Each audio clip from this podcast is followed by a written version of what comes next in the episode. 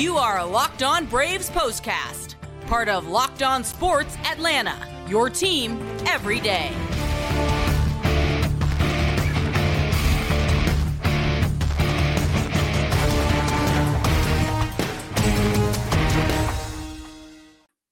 And hello and welcome into the Braves Postcast, part of the all-new Locked On Sports Atlanta. Grant McCallie, Jake Mastriani with you after what was a frustrating day for the Atlanta Braves, a real clunker in Game 3 of the National League Division Series, a 9-1 loss to the Philadelphia Phillies, who now move ahead 2-1 and force the Braves into a place that they didn't find themselves at all in the postseason in 2021, and that is facing elimination. Got a lot to talk about on this episode of the show, so as always, I want to remind you to make sure you're subscribed to Locked On Sports Atlanta here on YouTube, and to Locked On Braves, wherever you get your podcast. Jake, this was a tough one to watch, and I think that we were all excited about the return of Spencer Strider, who had been so good head-to-head against the Philadelphia Phillies, but that was a club that apparently had his number in Game 3 on Friday at Citizens Bank Park. Yeah, I was excited about it. I thought it was the right move and the right decision if you felt like he was good to go. Unfortunately, just maybe ran out of a little gas there, but it didn't matter because the offense only scored one run in the end as well. So they certainly weren't doing their job either on what was a really ugly game. These are the things that didn't add up for the Braves. You don't get the pitching performance you need. Well, that's frustrating. You don't get the runs you need. Well, that's kind of a double whammy because you got to have one or the other typically, and usually both if you want to win games. And the Braves have typically been able to do that. In terms of, we're just winning series. That's what this club has done, been resilient all year long. They tied this division series up. They sent it back to Philadelphia knowing that they were going to be going against a big game pitcher, a tough pitcher, one of the best in the National League in Aaron Nola, and he certainly had the Braves number on this day as well. Let's get into the particulars of Game 3 as the Phillies take a 2-1 lead in the NLDS. Braves just one run on 6 hits, an error, and 8 men left on base. Phillies 9 runs, 8 hits, a couple of errors. 3 men left aboard for them. Aaron Nola picks up the win with 6 innings of 1-run ball. Spencer Strider unable to escape the 3rd inning. He was charged with 5 earned runs. He takes a loss. No save in a game that lasted 3 hours, 16 minutes, and a crowd of over 45,000 filed into Citizens Bank Park to see this one. It was a sellout crowd. It was their first postseason game in Philadelphia in 11 years.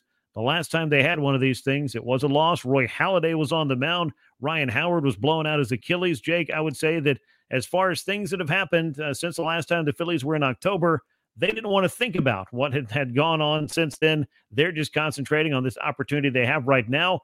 And with their play on Friday, they have put themselves in quite the position. I think we call it the driver's seat, if I'm not mistaken.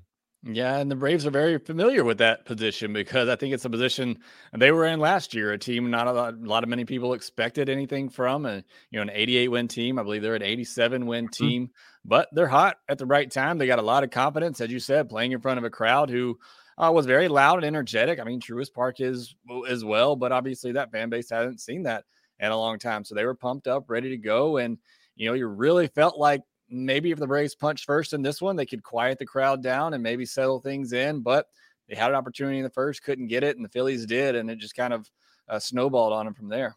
Yeah, it did. I mean, Spencer Strider looked so good the first couple of innings. You felt like all the pieces were there, and you knew he wasn't going to go deep into this game. I think, if you're listening to Brian Snitker's comments, while Spencer Strider might have wanted to go out there and run through a brick wall and throw 9 innings, hadn't been on the mound in quite a little while. It just wasn't going to work out that way for him today. He did not escape the 3rd. 2 1/3 innings, 5 earned runs, just 3 hits, couple of walks, but a big home run by Rhys Hoskins really sealed his fate. Yeah, that was, obviously the key in the 3rd inning and, some big at-bats in there before that for sure. Some long at-bats, Segura, Stott, and you saw the velocity kind of tick down a little bit. He actually picked it back up in that Stott at-bat, but that was just such a deflating at-bat. And then, first pitch to Rhys Hoskins was, 93 right down the middle. And Hoskins did what most hitters are going to do with that pitch and absolutely destroyed it. And kind of felt like that was the game there. And it was unfortunate. Strider looked like, Strider in those first 2 innings and really just ran through that lineup. But, I think just the long at-bats, obviously not pitching in nearly a month, perhaps caught up with him a little bit there in that 3rd inning and just wasn't as sharp as we saw him in those first 2. No, he wasn't. And I feel like the big thing in that at-bat, the big part of that inning was that Bryson Stott at-bat. The 4-pitch walk to Brandon Marsh, yes, that's troublesome. The error on the pickoff attempt, yeah, that kind of put him against the ropes. But Stott really wasn't, able to get on the Spencer Strider fastball, which was down a tick or two in that 3rd inning. But when he made the choice to go with the slider. That's when Stott was able to get his bat wrapped around one of those, rip it into right field for a double, put the Phillies on the board. You intentionally walk Kyle Schwarber. And then, as you mentioned, the Rhys Hoskins home run absolutely crushed. 93.8 miles an hour on that fastball, tied for the slowest four-seamer that Spencer Strider has thrown in his career. He did say after the game it didn't feel any different, and he said if you throw it right there, a lot of times, whether it's 91 or 101, the hitters are going to do what they're going to do, and that's exactly what Rhys Hoskins did, and that was make some serious contact for that big home run to put the Phillies up at that point by a 4-0 score. But would you believe that, Jake, from the end of the Stott at bat, which was a 9-pitch at bat, to the time that Bryce Harper left the yard after greeting Dylan Lee, who was first out of the bullpen, there was a span of 4 pitches thrown from whence it went from a 0-0 game to a 6-0 Phillies lead. That's how quick, how sudden it can happen at Citizens Bank Park. And we were used to seeing that from the Braves offense. I mean, we've seen the Braves put up huge cricket numbers in just a matter of mere pitches because they have that power. And, you know, it's the one thing that really scares you about that Phillies lineup. And we talked about going into it. They have power as well up and down their lineup, and they can flip a game very quickly. And it's exactly what you saw. And, you know, the Braves offense had chances in this game. And it's like they were looking for that big 2 or 3 run homer. They had a couple innings where they had 2 on base and some of their big boppers up. And you felt like, okay, they get a hold of one, we're right back in this game. But they didn't. The Phillies did. I mean, it's very similar to game one. They got the big hits. They got the good pitching. Braves did not. And as a result, they're down in the series.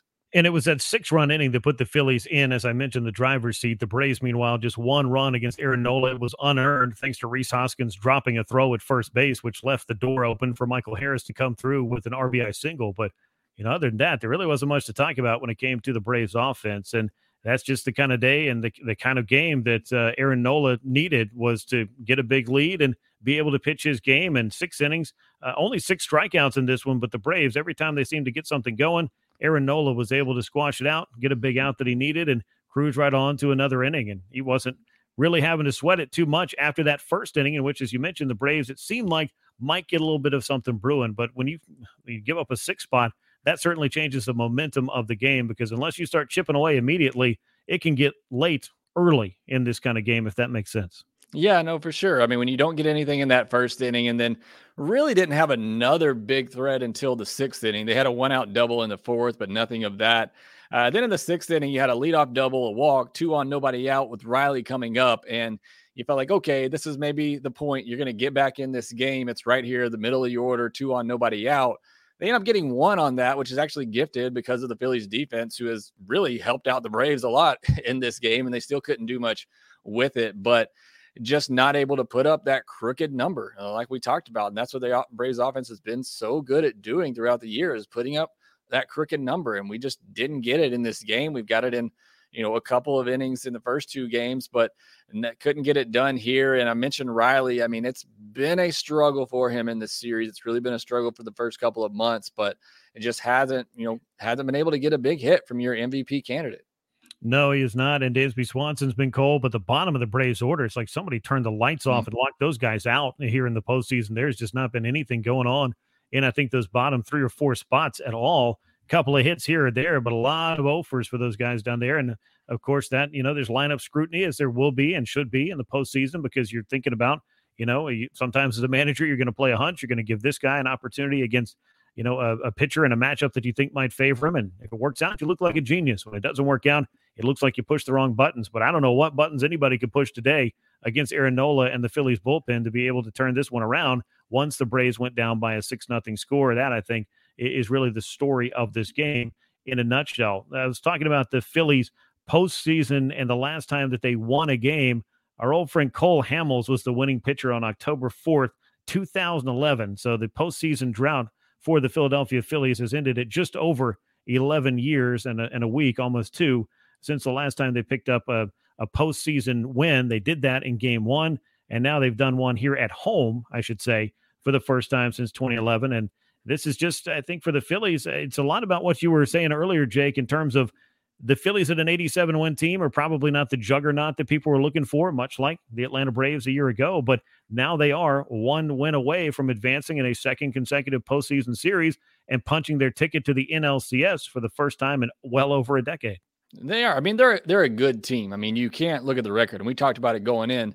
When you got Zach Wheeler and Aaron Nola at the top of your rotation, and both of those guys were really good. I mean, Wheeler was cruising until he hit Acuna in the other game. I think that kind of threw him off. But both of those guys, really good. Their bullpen is obviously improved. Their lineup, as we talked about, very powerful up and down. I mean, Schwarber, Hoskins, Harper, Real Muto, Bohm, Segura even.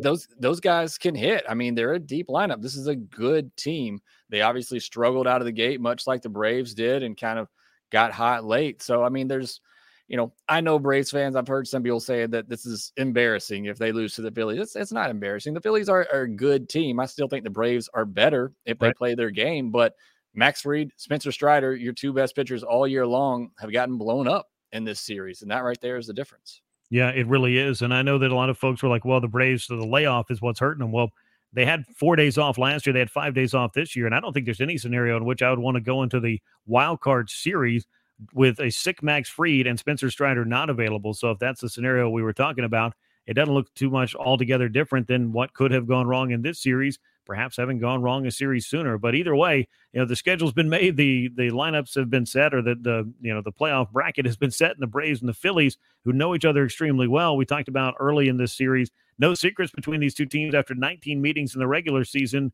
Well, this continues to be a hotly contested series between these two teams, and that has been, I think, what we all expected when these two teams met here in October, and just knowing that for Philadelphia, this has been a long time coming.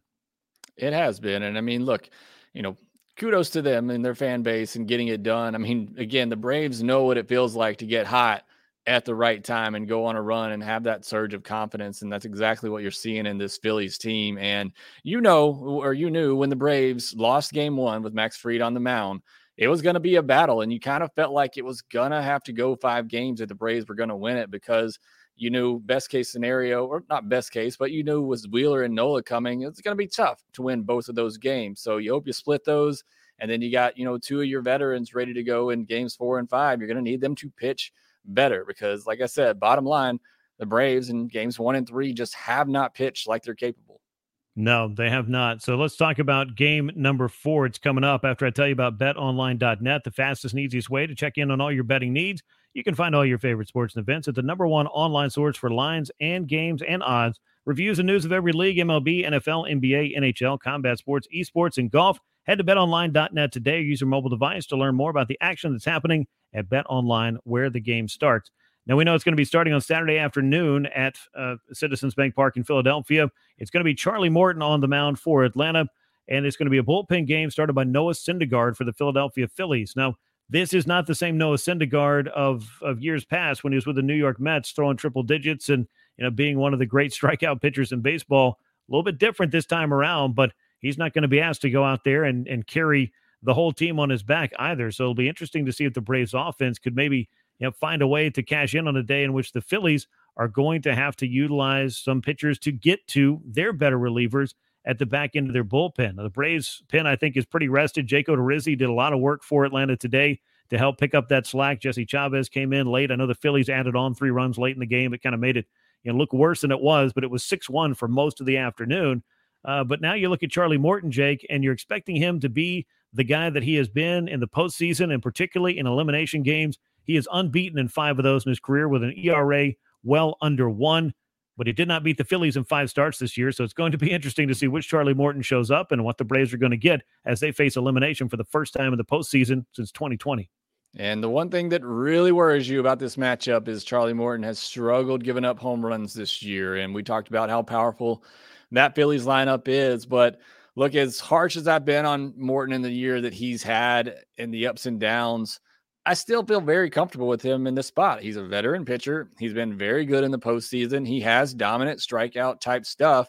He's capable of going out there and giving you 5 really good innings, which is honestly what you're looking for. Because as you said, if there's one silver lining from this game is that the Braves got blown out so badly that they didn't have to use any of their best bullpen arms. So they're ready to go.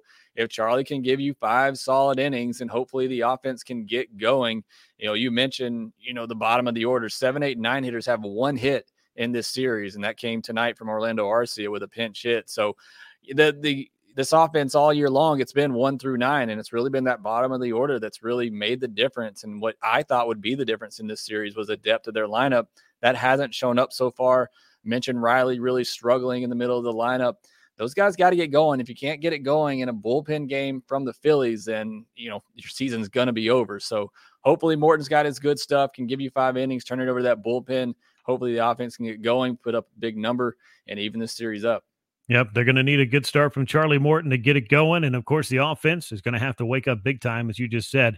Game 4, Saturday afternoon, 2:07 p.m. Eastern Time, the first pitch at Citizens Bank Park. It's Charlie Morton on the mound for the Braves, 9-6 during the season, a 4.34 ERA, 200-plus strikeouts for him, 0-1 with a 5.47 ERA in his 5 starts against the Philadelphia Phillies head-to-head. But as I mentioned, he's been dynamite in the postseason before. He's done it throughout his long career, and as a veteran starting this potential elimination game for Atlanta, trying to keep the season alive and the series alive and send it back to Atlanta on Sunday. He's the kind of pitcher that you like being able to hold in reserve, even if Game 3 did not go the Braves' way and the way they wanted to with the return of Spencer Strider.